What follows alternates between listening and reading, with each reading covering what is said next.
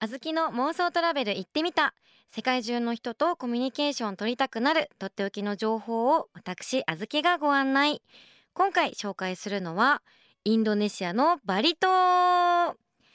東南アジアの南部にあり世界で最も多いおよそ1万7000以上の島を持つインドネシア共和国。今日紹介するバリ島はインドネシアの離島の一つです。インドネシアというと南国を思い浮かべる人も多いと思いますがそれもそのはず。インドネシアはアジアで唯一の赤道直下の国。年間の平均気温が25度以上になるんですね。青い海に息を飲むような大自然神秘的なお寺など見どころ満載のバリ島は日本から直行便でおよそ7時間。時差も1時間しかないので日本からもたくさんの観光客が訪れています。日常的に500以上の言語が飛び交っていると言われる多民族国家のインドネシア。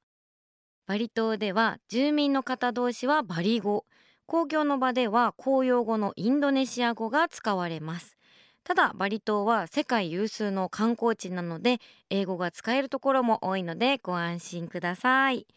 インドネシアで食事をする時の注意ポイントはご飯を右手で食べること。食器を持ち上げずに食卓に置いたまま食べるのがいいマナーですよ。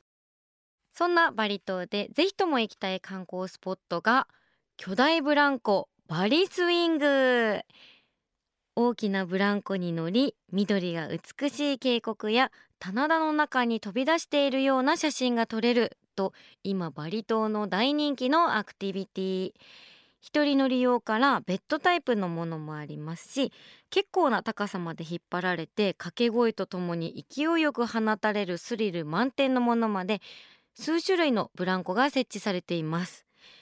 どれも斜面に作られていて地上からの高さが違うんですが一番大きいものだとおよそ70メートル以上の高さがあります。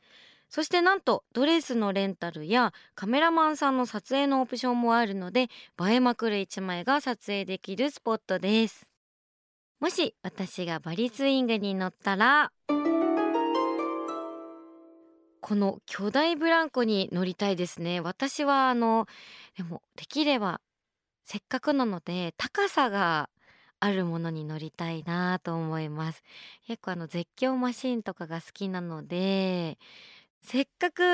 ねバリ島に行って、まあ、日本にない経験ができるなら高さがあるものに挑戦したいですね。まあ、それとは他に、まあ、一緒に行く友達とかあの家族はきっとあの私周りは絶叫マシンが苦手な人が多いのであの広い何人も乗れるようなこうソファーベッドタイプのやつに乗って友達とこう楽しそうにしてる写真を撮りたいなとも思います。あとまあねあのドレスのレンタルができるそうなので後ろの背景の緑で映えるようなピンクとか原色系のドレスを着て